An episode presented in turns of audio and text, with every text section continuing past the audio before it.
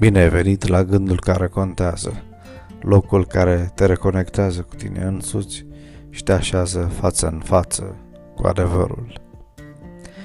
Unul dintre lucrurile destructive care îi se pot întâmpla unui om este să nu-și dea seama când este debusolat și, în cele din urmă, realizând acest lucru, să fie absolut convins că nu se mai poate face nimic pentru el. În Luca 15 cu 3 la 7 ni se spune, dar el le-a spus pilda aceasta.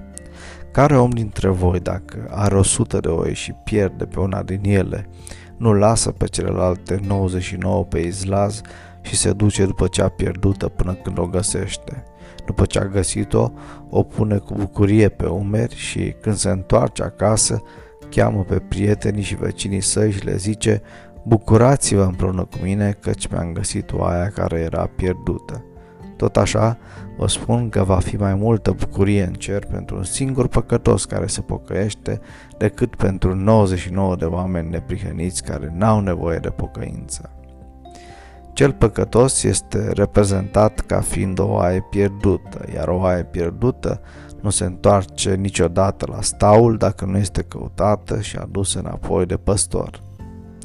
În regiunile muntoase unde se află stâne de oi, deseori se întâmplă ca oile să rămână blocate într-un loc.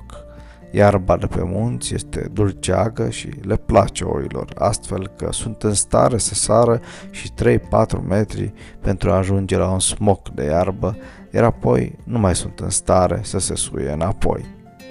Oile pot rezista acolo zile întregi, dar păstorul deși le aude behăiturile panicate, așteaptă până când mănâncă toată iarba și sunt leșinate de nu se mai pot ține pe picioare. Doar atunci aruncă o frânghie în jurul lor și le trage înapoi în sus. De ce nu coboară de îndată ce cade oaia?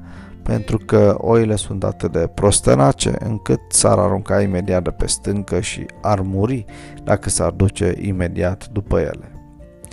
Așa este și cu oamenii nu se întorc la Dumnezeu decât atunci când nu mai au prieteni și au pierdut totul.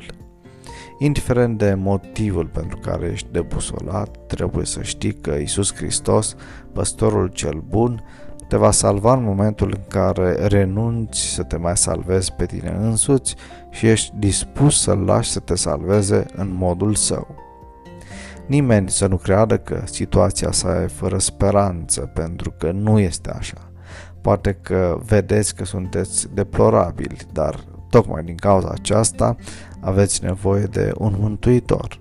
Faptul că simțiți și știți că sunteți păcătoși este un argument suficient pentru a cere harul și mila lui Dumnezeu. Condiția pentru a putea să veniți la Dumnezeu nu este aceea de a fi sfinți, ci aceea de a cere lui Dumnezeu să vă curețe sufletul de orice este rău. Fă din ziua de astăzi o zi care contează.